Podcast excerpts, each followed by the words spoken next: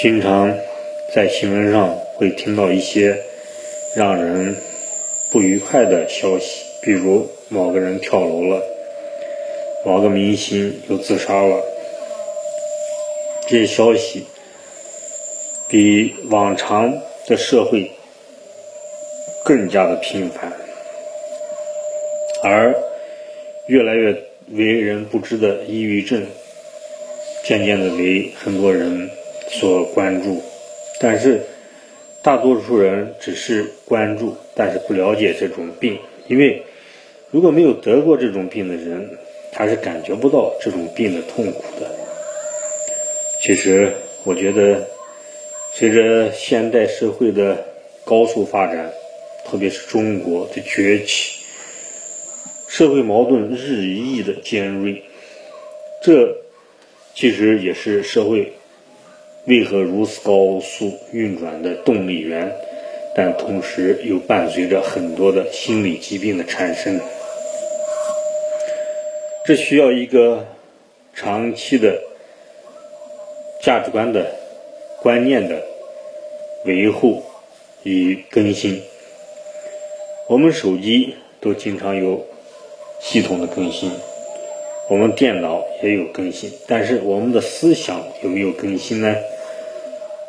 因为人的思想没有地方更新，也不知道怎么更新，所以很多人就得了抑郁症、焦虑症、恐惧症等等心理疾病，而且越来越多的人都对此不知所措，因为这种心理的疾病没有一个系统的治疗办法，也没有一些合适的药物。好像变成了一种无药可治的疾病，绝症了。所以，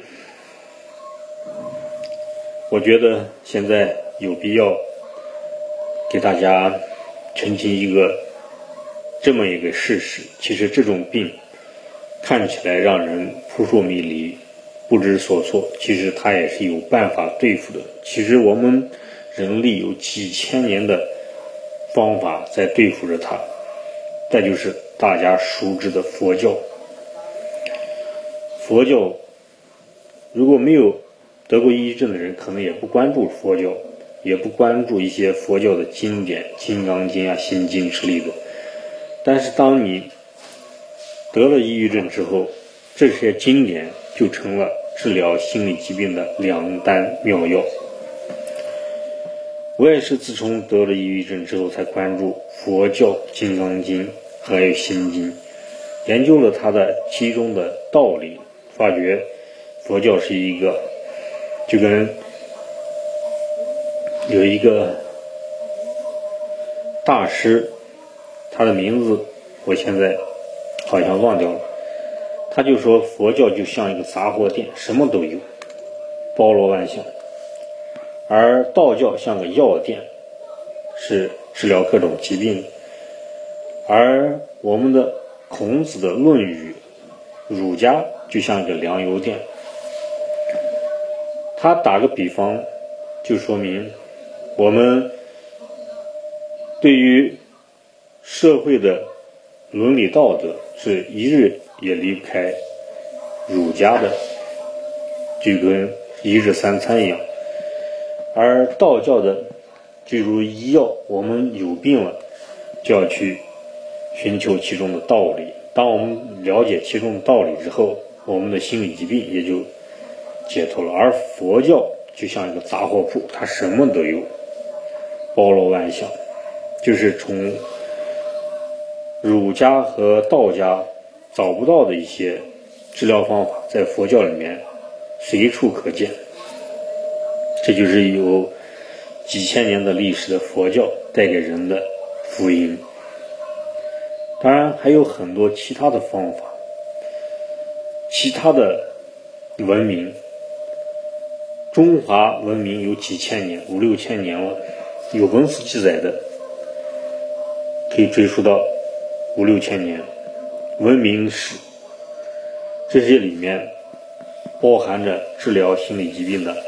良方，我也是自从得了抑郁症之后，才关注这些历史，还有人文传记之类的知识。我觉得它里面有很多的，可以让我们心里豁然开朗、顿悟。想想我们的烦恼、痛苦，其实它也是一个让我们自身发展的一个切记、一个动力。人的心情就好比是天气变化，有阴晴，有就如月亮阴晴圆缺。总是不能两全，因正因为就是佛教所说的这个世界是一个婆娑世界，就是一个残缺的世界，就因为残缺才是世界发展的根本动力，这一点他是确定无疑的。明白了这些道理之后，我相信我们会看惯很多事情。当我们看惯很多事情的时候，我们的心理疾病就无药而终了，就好了。这是我对心理疾病的一些个人的见解。相信如果有很多人听了我这个录音，想必他不会走向自杀的那条路。佛教其实就是一个生命的科学。现在。